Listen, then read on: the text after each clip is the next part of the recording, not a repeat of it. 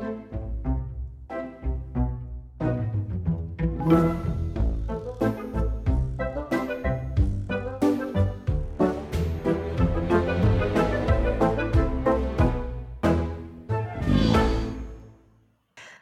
en welkom bij Het is wat het was, een podcast die draait rond cultuurhistorische verhalen, anekdotes en feitjes die proberen verklaren waarom dingen vandaag zo zijn en misschien ook wel waren. Mijn naam is Maaike en met verlaagde audiokwaliteit via de webcam zijn jullie aan het doen. Ik zie dat echt zo in mijn ooghoekjes passeren. Was er gewoon aan het doen? Ik was super voorzichtig en een stilo aan het wegleggen dat ik er niet kon aankomen. En ik zie Bart er nog toe. Ik was echt mijn best aan het doen, maar ja. Ja, ik heb het toch opgemerkt. Ehm, ja, dus... Take 2. Eh, mijn naam is Maaike en met verlaagde audiokwaliteit via de webcam zitten bij mij Claire Eline, de Persephone die van mijn hart een idyllisch lentelandschap maakt, en Mark, de Hades van Schim en Schelderijk. Ontvoert Hades Persephone? Ja, ja, Zoiets, maar- ja. Hey, Ja, het, is dat- bijna mijn, eh, het is toch weer bijna mijn tijd voor de verlossing, want het is toch in de lente en in de zomer dat ze dan toevallig bij haar moeder mag zijn, boven. Is dat niet in die legende? Dat is, eh, dat is niet Lente, toevallig, hè, dat is zo afgesproken. Hè? Dat is afgesproken. Hè? Ja, in de lente ja. mag ze naar boven en dan bloeit alles. En dan in herfst moet ze terug onder de grond in de dode wereld en dan gaat alles toe. Helaas breng ik voor jullie vandaag alleen maar sneeuw mee. Je gaat daar Nee, je content kunt, mee eh, moeten zijn. je kunt eh, de afwas komen doen hè, voordat eh 21 maart is. Ja, maar ze zegt juist dat ik de lente meepak. Ja, sneeuw maar... is niet bepaald gekoppeld aan de lente. Nee, dus we zijn er nog niet. Dus je gaat Ah, ja. even in de onderwereld moeten blijven. Ik acht mezelf toch net iets meer van adel dan, dan de afwas. Daar hebben we andere doden voor, hè? Nee? Hm, goed punt. yes, Misschien- een misschien ben ik niet zo-. Misschien, misschien ben ik niet zo geschikt om, om, om heer van de onderwereld te zijn als dat ik altijd gedacht heb. Dat is oké. Heer, van de eh, Scheldestreek dan. Heer van de. Scheldestreek. Het is ook zijn duister. trials ja. tribulations, hè? En wie erheen gaat, keert nooit meer terug, et cetera, et cetera. Goed. Wat is ons thema voor vandaag? Eh, het is eh, gelinkt aan de, aan de introductie van, eh, van Maaike. Enigszins, het gaat dus over, over dode mensen. Maar- Dat is spannend, hè. Ik weet niet waarom dat we niet gewacht hebben tot Halloween, maar kijk, blijkbaar Ja. komen wij en de luisteraars...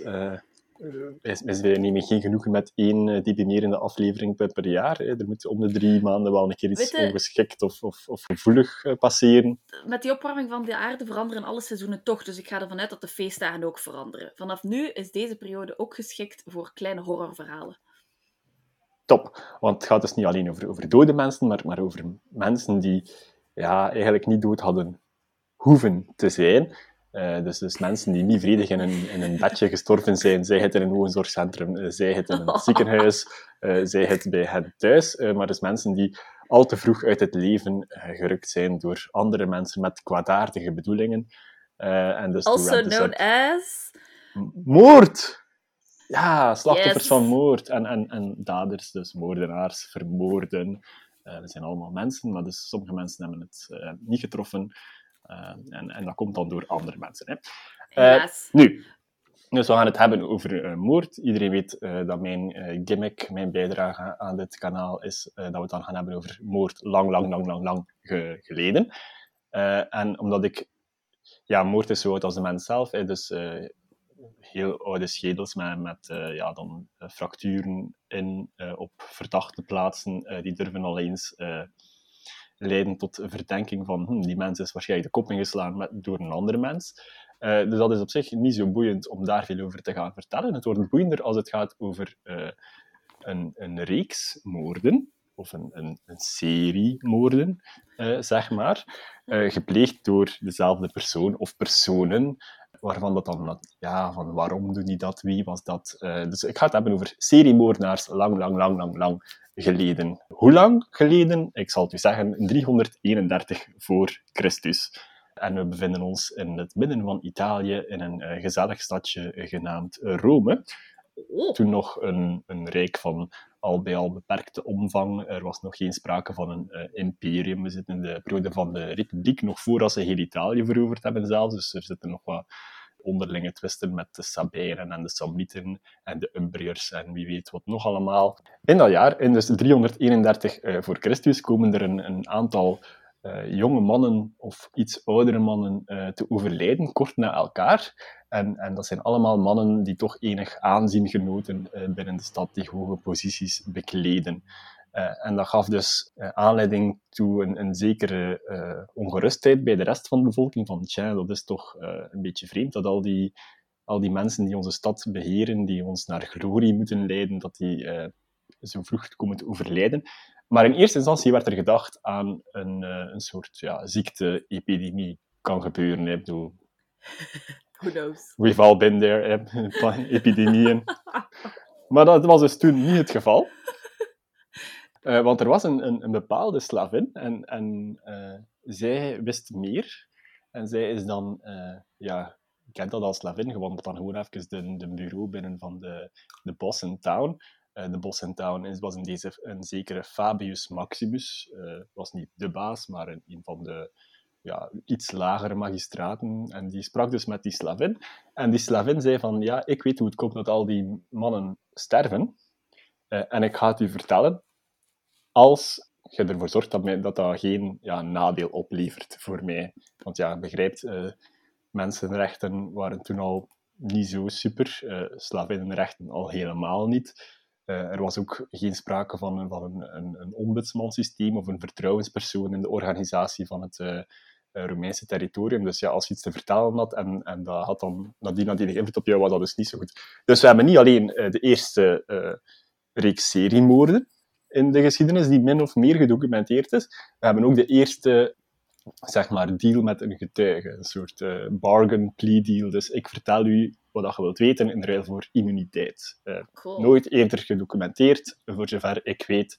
En zoals u weet ben ik de expert, dus u hoeft daar niet aan te twijfelen. En dus die Fabius Maximus die overlegde met, zijn, met de echte uh, bazen in town. Uh, en die zeiden, ah ja, dat is goed, hè, die slavin, wat kan ons dat schelen? Geeft die maar immuniteit. Wij willen weten hoe dat, dat komt dat al die uh, jonge, machtige mannen ja, zo snel het loodje leggen. Ik, ik zie u kijken met een blik van, amai Mark, je bent seksistisch bezig, Claire. Uh, dat klopt, maar daar kom ik later op terug. En dus die slavin die vertelde het verhaal van, ja, er is een, een, een, kring, een soort geheim genootschap van adellijke vrouwen, die die mannen vergiftigd hebben. Dan gaan natuurlijk alle alarmbellen af. Hè, van, godverdomme, wij proberen hier het het inkomen te verzorgen en, en, de, en de staat te runnen en die zitten ons hier te, te vergiftigen. Dat kan toch echt niet zijn? Uh, dus zij gaan daar naartoe en ze vinden effectief uh, ja, in de, de ruimtes waar die vrouwen zich zouden moeten bevinden, of die huizen of whatever, vinden ze een, een grote voorraad aan ja, drankjes, uh, brouwsels, mengsels. Uh, en die vrouwen, we kennen er twee van uh, bij naam. Dat zou een zekere mevrouw Sergia geweest zijn en een zekere mevrouw Cornelia.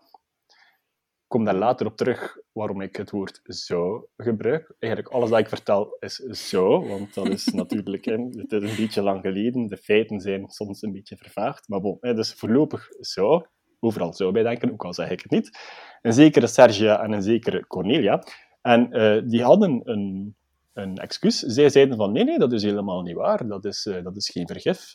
Meneer de, de, de hoge pief van stad, het is eigenlijk een, een drankje. Uh, het is medicijn, dat, dat maakt u beter. Je geneest ja. daarvan. Ik zeg dat ook over mijn whiskyverzameling, ja. Ja, en dat is ook, dat is ook vergif uiteindelijk. Hè. Dus je voelt hem al aankomen.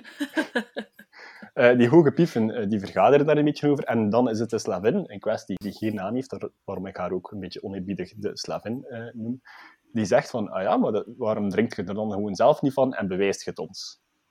Hè? Mm. Je, je, drinkt je, je medicijnen op en je bewijst ons dat dat medicijn is.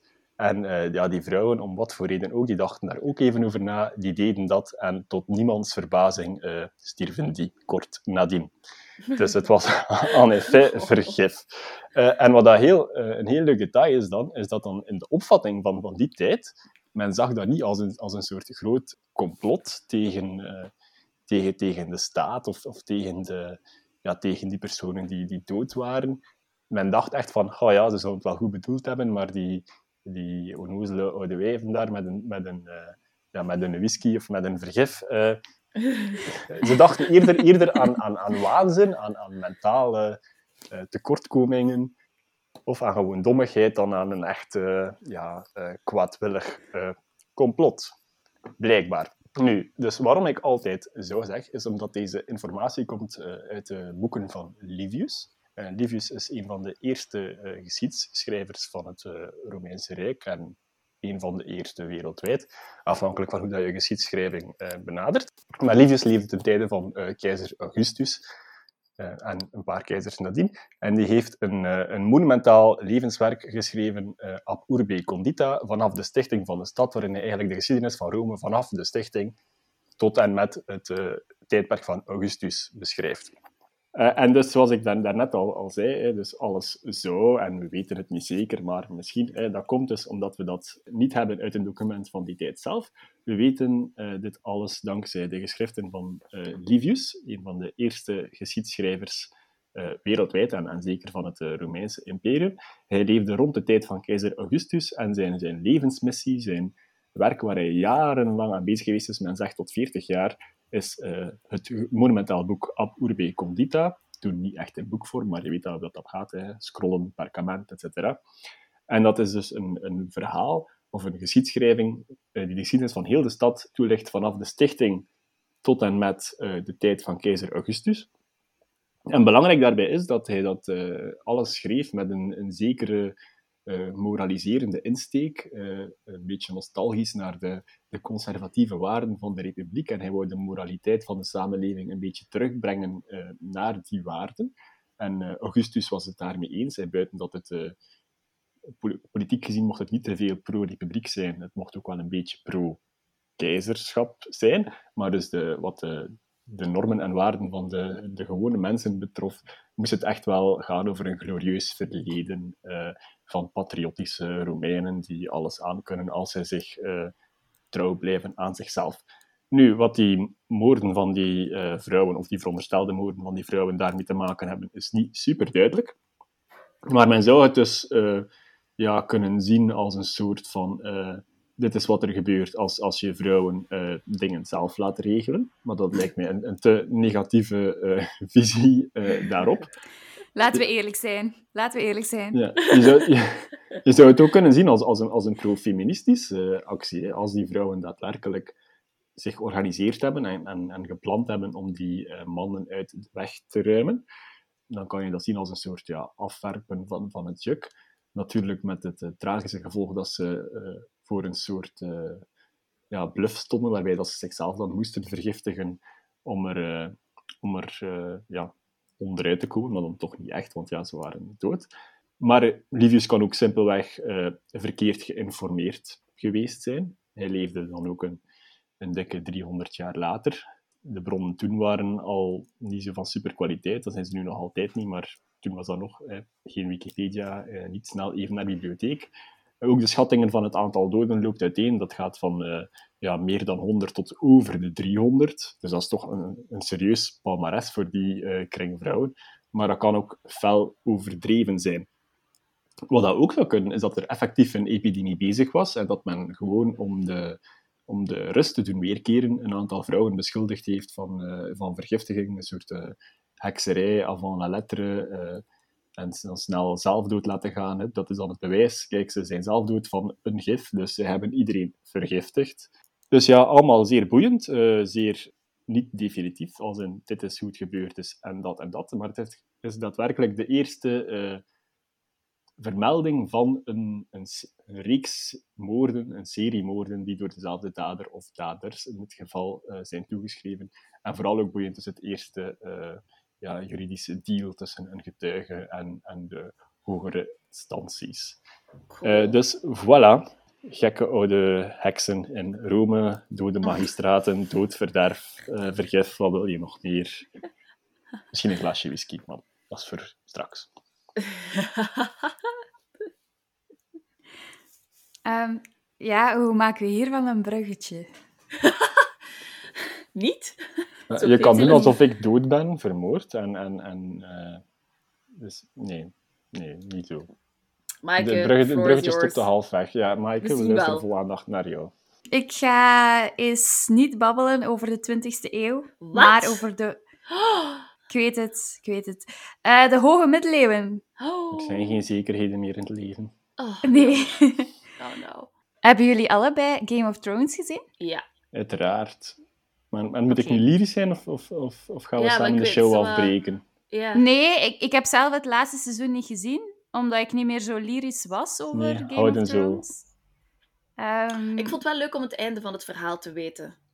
Los van of het goed was of te veel uitgesmeerd. Ik was wel blij om te weten dat het, allee, hoe dat het eindigde. Maar de vraag waar, waar ik eigenlijk naartoe wou, is... Wat is de lulligste manier om vermoord te worden? Wat was de lulligste scène in Game of Thrones? Amai, er is echt keuze te over. Is dat die met, met, met de dude die zijn lul letterlijk verliest?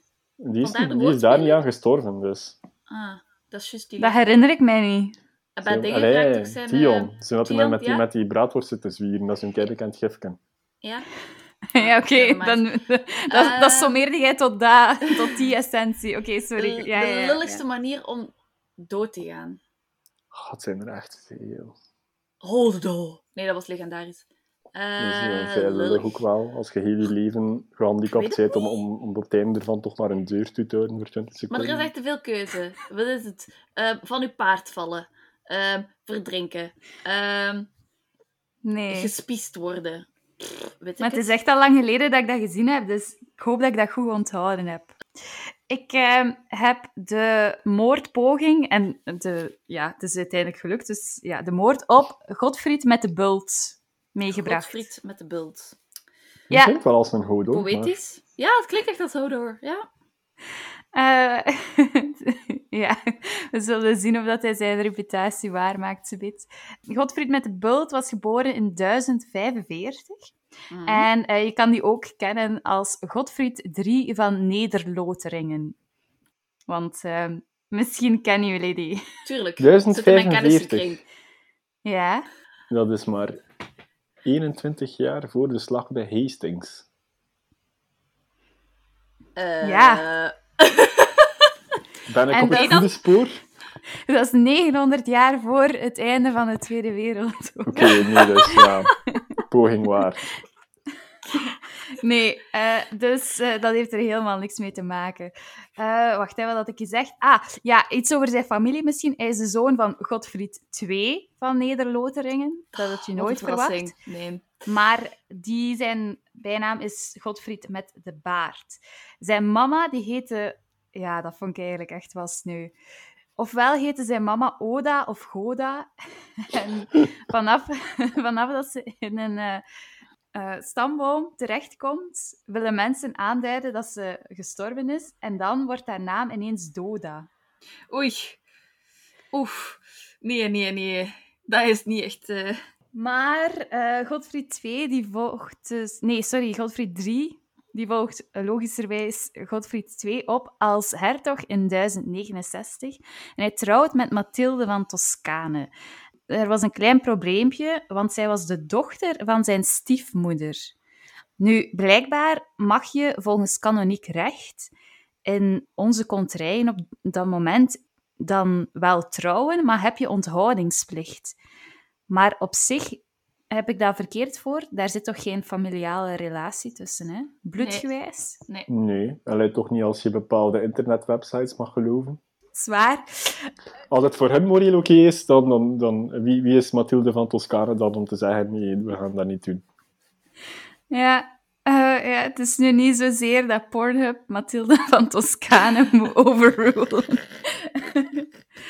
Omdat zij dus geen kinderen zelf mochten maken. Niet zoals de Habsburgers, want die hebben zich daar wel aan gewaagd met de Desastreuze gevolgen. Voilà. Hebben zij een neef geadopteerd als zoon. En dat was niemand minder dan Godfried van Bouillon. Ah, maar die ken Oh, ik wel. wat Nou, nou. Leuk. Ja, Nog een Godfried, kijk. ah ja, nu dat je het zegt. Er was een groot probleem, want die man was betrokken, dus Godfried met de bult, eh, was betrokken bij de Saksenoorlogen. En hij vechtte die uit tegen de graafschappen Vlaanderen en Holland. Die werden op dat moment geleid door Dirk V van Holland en Robrecht I. Vries, eh, de Fries liever. Hè? Niet de Vries, maar de Fries. Die twee, eh, Dirk en Robrecht, die smeden een complot. Oh, oh. Wat? Godfried met de Bult die is op 19 februari 1076 aanwezig in Vlaardingen. Dat is Nederland. Ik weet nu niet waar, maar dat zal ik nog eens moeten factchecken. Er wordt ook gezegd dat hij misschien in Antwerpen was op dat moment. Maar dat klopt niet met het verdere verloop van het verhaal. Vandaar dat men de moord op Godfried met de Bult de Vlaardingse toiletmoord noemt. Oké, poëtisch. En he- heb ik het verkeerd voor? Of wordt ehm, Tywin Lannister niet vermoord op toilet? Het is juist, het is juist. Ja, klopt. Ja, toch, hè? Ja, ja, ja, ja, ja. Ja. Ook in de boeken, overigens. Dus dat hebben ze dan wel goed gedaan. Ehm, goed. Eh, ja, we zijn dus 19 februari 1076. Ehm eh, Godfried met de Bult die staat s'nachts op in zijn kasteel in Vlaardingen, want hij moet naar het toilet. En een toilet in die tijd was in de geavanceerde kastelen een soort van plank om op te gaan zitten, maar dat kan je vaak nog zien op van die afbeeldingen, dat er dan een soort van uitstulping was in de muur. En dan had je een gat dat er direct in de Het is omwallingsloot... boven de gracht, hè, ja. Dank u, boven de gracht uitkwam. Dus eh, Dirk Vijf en Robrecht 1 die wouden graag iemand naar daar sturen. Dat zou ene Gijsbert geweest zijn. En Gijsbert die had post gevat aan de buitenmuur, waarop die latrine uitgaf.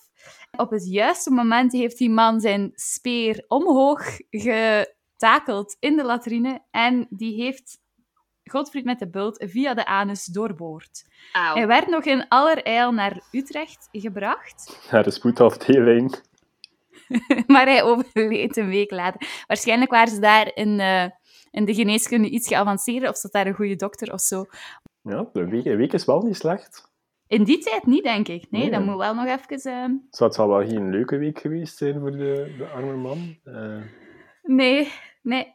Dus eh, super lullig om zo dood te gaan. Het zal, het zal niet in Antwerpen geweest zijn, want dat, dat, die route klopt gewoon niet. Dat is niet logisch. Als je van Antwerpen naar Utrecht zou moeten gaan.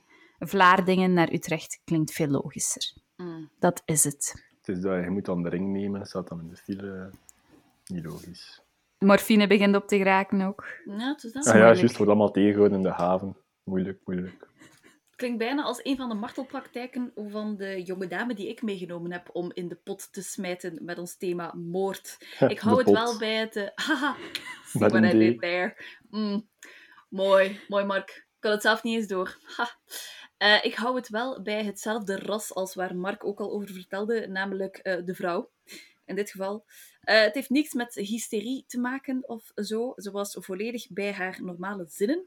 Maar zij wordt genoemd als de eerste. ehm, dus jij spreekt over de eerste genoteerde moord- of seriemoordenaar. Zij zou een, ehm, ja, hoe zal ik het zeggen, een van de grootste onderzoeken naar marteling en moord in onze niet zo recente geschiedenis. Ehm voilà. Ja, Leuk, we moeten niet eens uitnodigen. vind ik ook. Helaas eh, is ze al eens ehm, overleden. Een mens overlijdt geen twee keer, helaas. Eh, en is haar lijk verdwenen. Maar meer daarover later. En is dat de reden waarom dat we haar lijk niet kunnen hebben op de podcast? Of... Ik denk ook omdat lijken niet kunnen praten. Dus, dus ja. Misschien moeten we zo een, een, een Ouija-bord doen. Dan kunnen we haar geest eh ah, summonen. Zo. Tenzij dat je toestand hebt, gelijk in Swiss Army Man. Oh ja. Hmm. Oh, ja. Is, ik heb die nog nooit gezien. Dat is met Paul Dano, hè? Ik weet niet, het is met dingen, hè, met eh, allee, Harry Potter. Daniel Supergoeie. Radcliffe, ja, ja. Ja, maar de andere is... Ja, die andere is ook heel Ehm. goed. Dat is die blonde met zijn kroon. Oei, dat denk ik niet. Is, de, is hij blond en kroon? Denk het wel. Of zo bruinish krullen. Maar ik denk dat hij vaak zijn haar moet verven, Paul Hij, hij ziet eruit, hij ziet eruit als, als een die op een eiland is aangespoeld, want dat is hoe dat verhaal begint. Dus. Ik heb geen idee. Anyway, idee. supergoeie film. Je moet die zien, dat is, dat is echt max. Hmm. Ik zou, ik zou die jonge dame toch niet uitnodigen, want ik denk niet dat ik en Maaike het dan zouden overleven, gezien de leeftijdscategorie van haar slachtoffers. Ehm, Ja, ik wel. Wel, ik heb het over een zekere Elizabeth Bathory. Bathory. Ehm, nu, ik spreek het uit in het Engels, omdat ik de eerste artikels in het Engels heb gelezen. In het Nederlands zou het zijn Elisabeth Bathory. Maar origineel is zij van Hongaarse afkomst. Maar ik spreek geen Hongaars, dus ehm, de correcte uitspraak ontgaat mij hier. Goeie metalband ook, voor de luisteraars. Blijkbaar. Ik wist het dus niet, maar Battery zou ook een metalband zijn. Nu ja, die zijn wel gekend voor een soms duister kantje, dus dat is deze wel Het is nog redelijk braaf hè, deze keer dus. Voilà. Ehm, Elisabeth wordt geboren op 7 augustus 1560 als Erzébet Bathory. Ehm, later dus Elisabeth, haar Engelse naam, uiteraard. Zij wordt geboren als dochter eh, van de graaf en gravin in toenmalig een ander rijk, Transylvanië, dat nu Hongarije is. En zij is dus meteen ook van adel. Transylvanië, leuk. Ja. Het, het geeft al een beetje een, een, voorbode. Voilà, vind ik ook. Nu, zij wordt geboren en eigenlijk op heel jonge leeftijd ontwikkelt zij als symptomen van onder andere epilepsie en woedeaanvallen en tirannie. Maar dat zou te wijten zijn aan inteelt, want eh, al haar vorige familieleden waren rechtstreekse neven en nichten van elkaar. Ehm, dus Amai. als je dat allemaal een beetje mengt, die genenpool, dan krijg je daar wel eens iets. Ja, het is echt wel een coherente podcast ook vandaag. Ja, Van, seriemoordenaars naar inteelt, naar seriemoordenaars naar Elisabeth, inteelt. eh, Elisabeth zou het wel niet... eh allee, de inteelt zou zich niet gewroken hebben op haar eh, uiterlijk. Want ze zou een van de mooiste vrouwen in Europa geweest zijn. Maar helaas, haar mentale toestand was iets anders. Nu, zoals dat gaat in Transylvanië, wordt zij op haar tiende al uitgehuwelijkt aan iemand. Aan prins... Nee, ook een graaf Ferenc Nadasdi. Vanaf nu gewoon Ferenc. De rest doet er niet toe.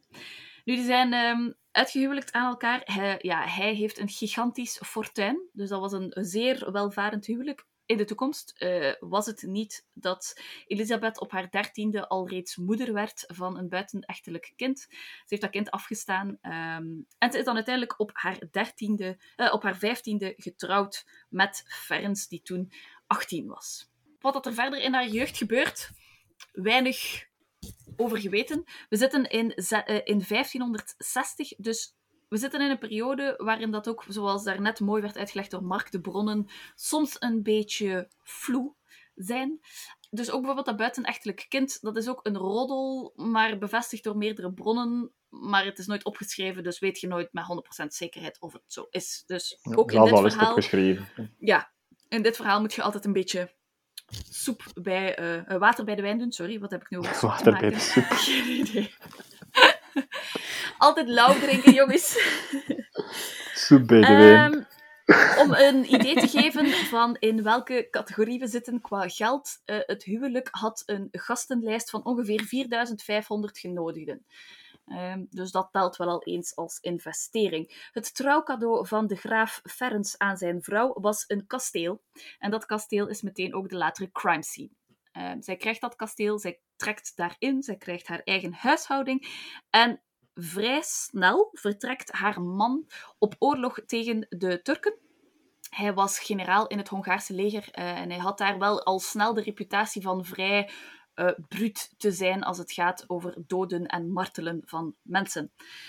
Toch krijgen die twee nog samen vijf kinderen. Ehm, de oudste is Anna, dan hebben we Orsolia, dan hebben we Catalin, dan hebben we Andras en dan hebben we Paul.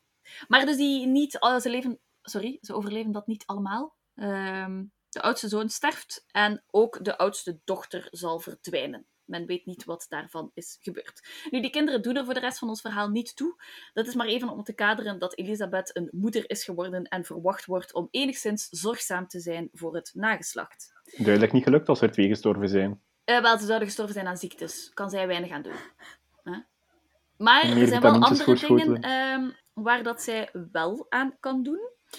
En dat is eigenlijk het begin van ons verhaal. Want de jonge Elisabeth is nogal vatbaar voor invloeden van buitenaf. En er zijn verhalen dat haar man vanaf dat hij terugkeert van het slagveld eigenlijk aan haar demonstreert welke martelpraktijken hij daar heeft toegepast en heeft gezien.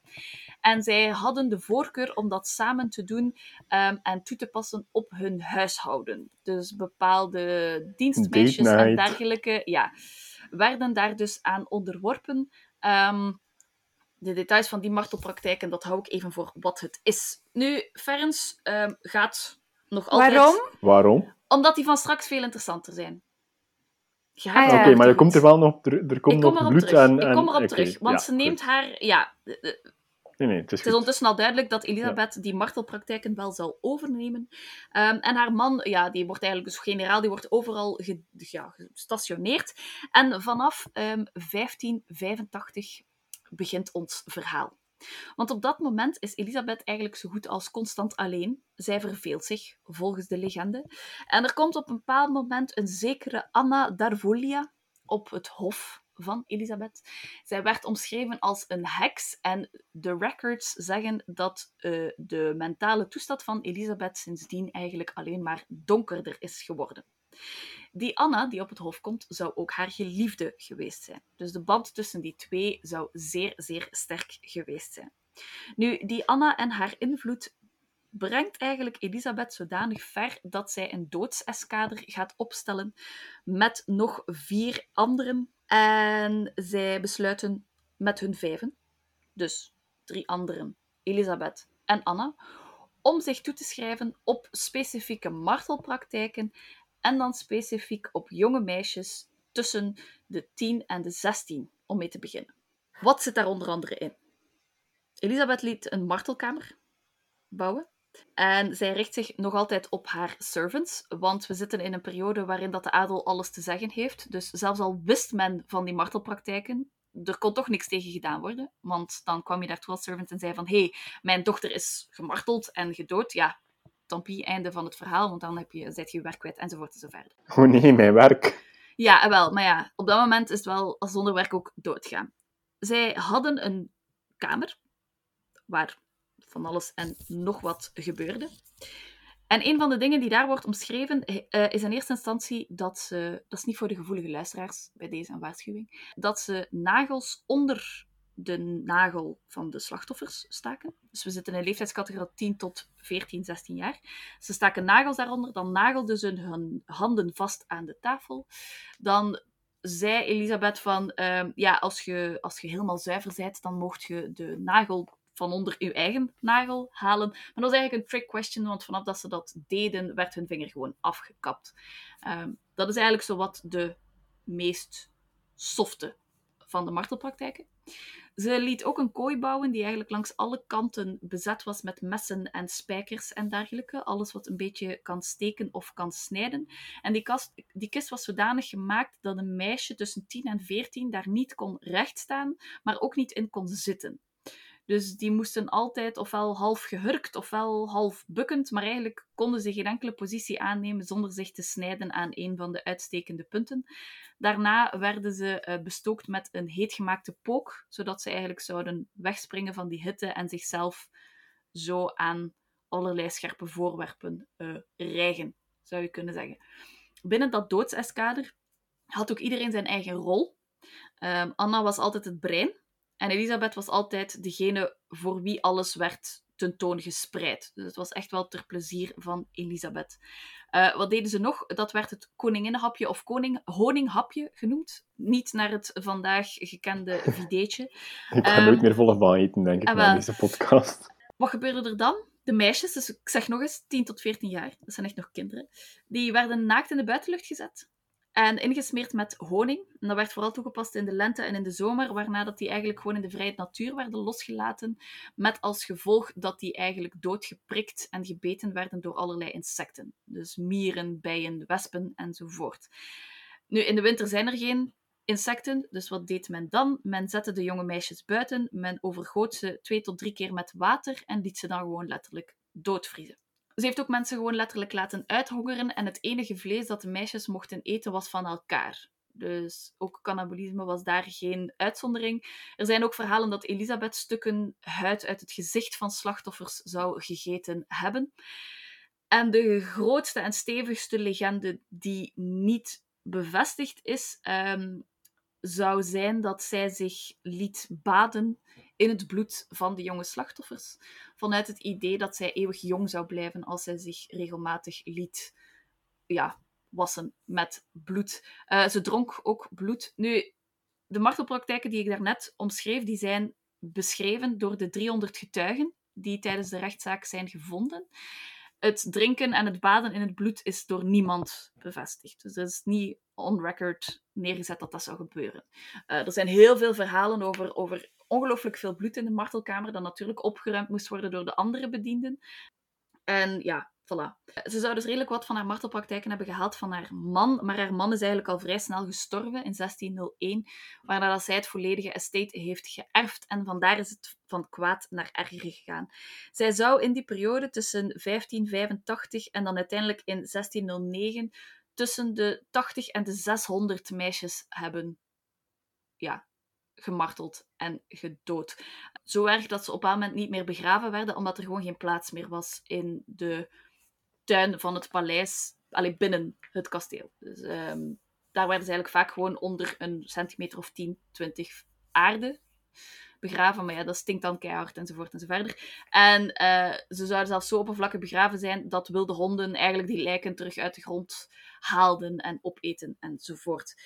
Men wist ongeveer dat dat aan de hand was, maar men kon haar dus natuurlijk niet aanklagen, aangezien dat het nog altijd een machtsevenwicht is waar niks aan te doen is, tot er op een moment iets verandert. Want Anna, de geliefde, zal doodgaan. En wordt eigenlijk vrij snel vervangen door iemand nieuw, genaamd Edzi Majorova. En Edzi wordt haar nieuwe geliefde in uh, eh, 1609. Dus dat is eigenlijk uh, ook het jaar waarin dat ze gesnapt wordt. En die Erzi die heeft zoiets van, um, goed, allemaal goed en wel wat dat jij hier doet, maar je beseft toch dat uw hoeveelheid jonge meisjes op een moment op gaat zijn. Er zijn hier maar zoveel jonge meisjes in de buurt, er zijn hier maar zoveel mensen op dit hop. Dus we moeten een andere strategie bedenken.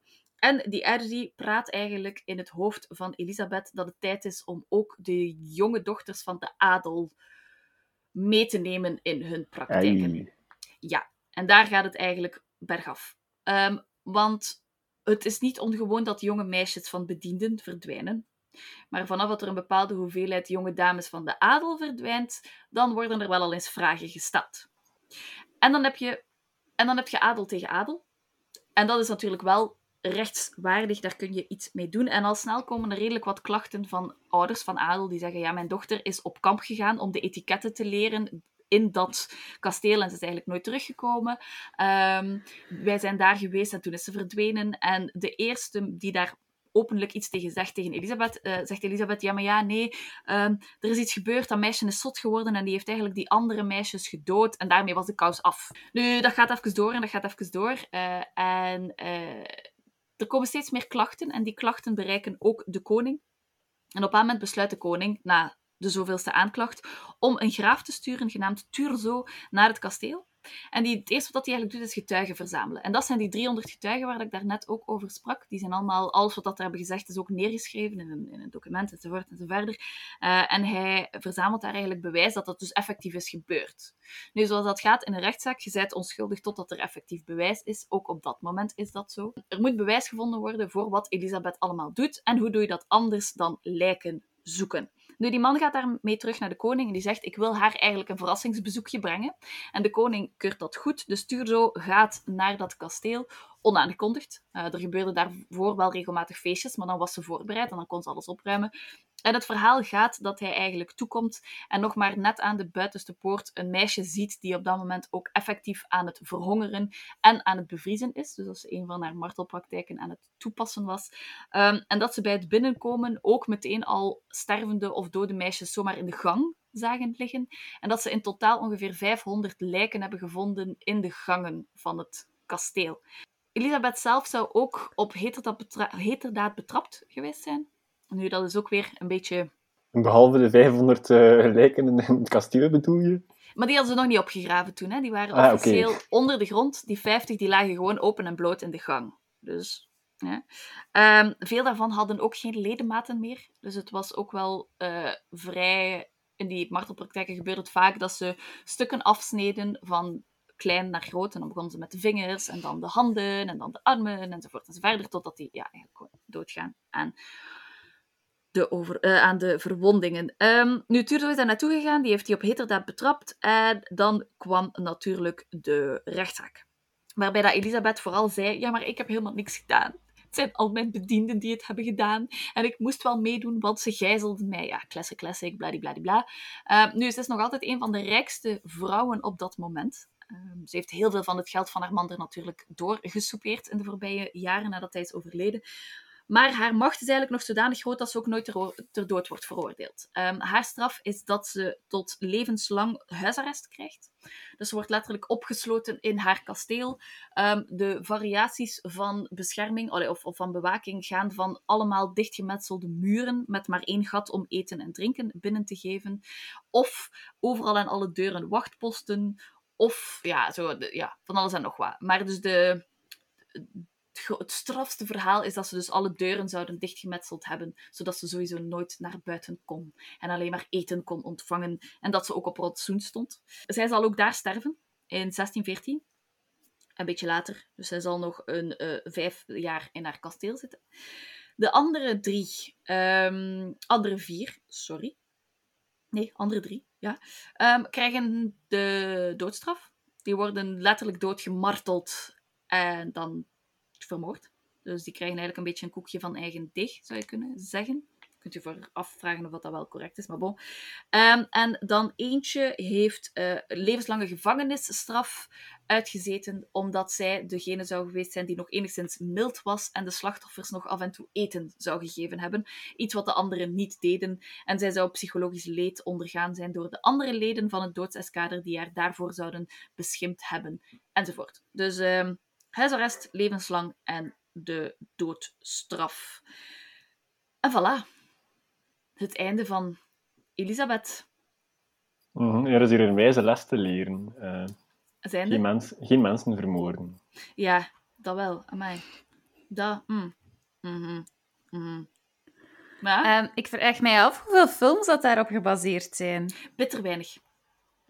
Ik heb er één gevonden. Dat is altijd zo. De leukste onderwerpen worden eigenlijk door Hollywood. Ja? nee. Uh, de leukste, de meest interessante onderwerpen. Maar in welk genre beland je dan? Beland je dan horror. in horror? Ja, toch? Horror. History horror. Je kunt toch die martelpraktijken niet zomaar in een historisch kostuumdrama steken? Dat gaat niet, hè? Jongen, alles kan. Je hebt Pride and Prejudice en zombies. We hebben het net over Game of Thrones gehad, kom. Ja, dat is waar. Ja. Dat is waar. Game of Thrones komt wel in de buurt. En wel, kijk, laten we Hollywood uh, veroveren en een film hierover maken. Hè? Bij deze warme oproep aan HBO, we zijn beschikbaar als scenaristen. ik heb het wel eens opgezocht en er zijn dus eigenlijk in de geschiedenis maar weinigen die het aantal van Elisabeth qua mogelijke moorden zou gehaald hebben. Met dat ze zo fluctueert tussen de 80 en de 600. Er zijn weinig mensen die in hun mensenleven 600 mensen hebben vermoord. Er zijn ook weinig mensen dat proberen, maar... Voilà. Ja. Dat ook waar. Ja. Het blijft een niche sport. Ze weten bijvoorbeeld ook nog altijd niet of dat Elisabeth dat, uh, of dat zij gewoon letterlijk gestoord was in haar hoofd, of dat ze dat heel bewust deed. Um, of dat het dus eigenlijk in een soort waan was, of dat het eerder echt, ja, oké, okay, je kunt je wat vragen of hoe bewust dat, dat is als je iemand vermoordt, maar ja, de, heel veel is. Ze zou ook begraven zijn op het kerkhof, maar ze zouden haar opgegraven hebben, omdat de bewoners daar niet wouden dat ze op een kerkhof werd bewaard. Want die hadden zoiets van, what the fuck, die heeft er ik van mensen die hier liggen vermoord. Let's not do that. Waardoor ze denken dat ze eigenlijk ver, uh, opgegraven is en verplaatst is in het familiegraf. Maar zoveel jaar later hebben ze dan dat familiegraf geopend en haar lijk was daar niet. Dus eigenlijk weet op dit moment niemand waar ze ooit begraven zou geweest. Spijtig. Ja, ik vind ook. Ja, Hongarije. Er moet er toch iets in het water zitten. Hè? Dat is, ja, ik denk het ook. ik denk het ook. Gewoon, nee, dat kasteel waar dat ze in gezeten heeft, dat is echt zo een classic gothic-style kasteel op de top van een berg, met niks in de omgeving, behalve aan de voet van de berg. Zo, het is echt... Zodat je van 10 kilometer ver ziet, als ik daar binnen stap, dan ga ik vermoord worden. Zoiets. Ja, Zo'n kasteel. Ja. ik ga het niet uitspreken hoe het heet, het kasteel, want het is in het Hongaars en dat lukt mij niet. Maar eh, er is nog een ruïne van, dus je kunt dat in principe nog altijd gaan bezoeken. Ja, hoe? Kun je afvragen of dat het dan creepier was of nu creepier zou zijn? Maar ja, Ik wil toch even on the record uh, vermelden dat ik het uh, als psychopathisch beschouw om, om honderden jonge mensen te martelen en te vermoorden in een kasteel.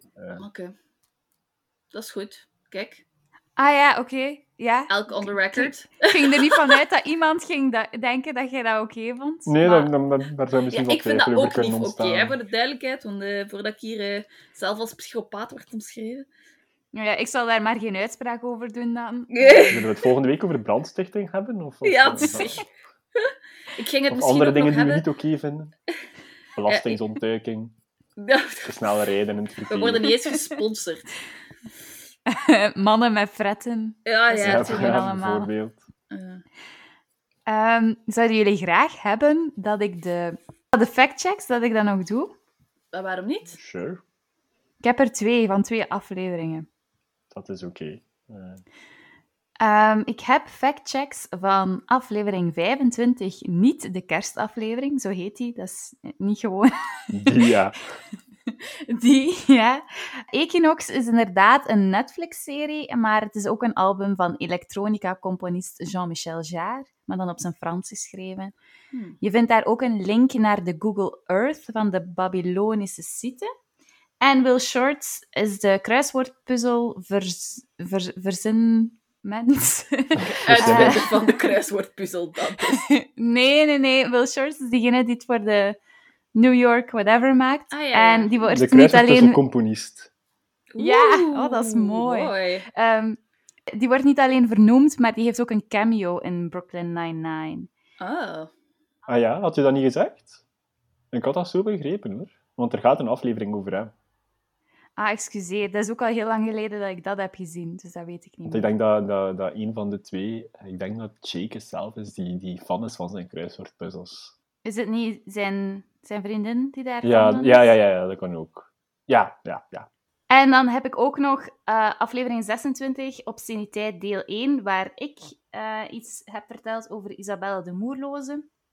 Op een bepaald moment zeg je daar dat de Moerloze van Gent naar Middelburg gaat en dat zij dus naar Zuid-Nederland gaat. Dat moet natuurlijk Noord-Nederland zijn. Het Heimlich-manoeuvre om niet te stikken in testikels kan je pas uitvoeren vanaf 1974, want Mhm. dan is het pas ehm, ontstaan. En in 16, ze- eh, 1660 sorry, werd geen Middel-Nederlands, maar Nieuw-Nederlands gesproken. Dus voor de taalshorties toch even Ah, op een rijtje gezet. Ik realiseer mij net dat ik had, dat ik had beloofd dat we vandaag naar deel 2 gingen opnemen. Jij wist dat niet meer, of Ik wat? ben dat vergeten, nee. Zal ik, voordat ik u de huid vol scheld en bijna martel in mijn kasteel, nog mijn laatste deel inspreken? Doe dat, doe dat, doe dat. Oké. Dat was de podcast voor deze week. Volg ons op Facebook of Instagram bij de Het Is Wat Het Was pagina's. Abonneer via Spotify, Apple of Google Podcast. En dan verlaten we jullie met een quote van vriend van de podcast Marcus Aurelius. De beste manier om zich op iemand te wreken is niet op hem te gelijken. Bedankt om te luisteren. Bye bye. Bye. Dat is een mooie quote. Ja.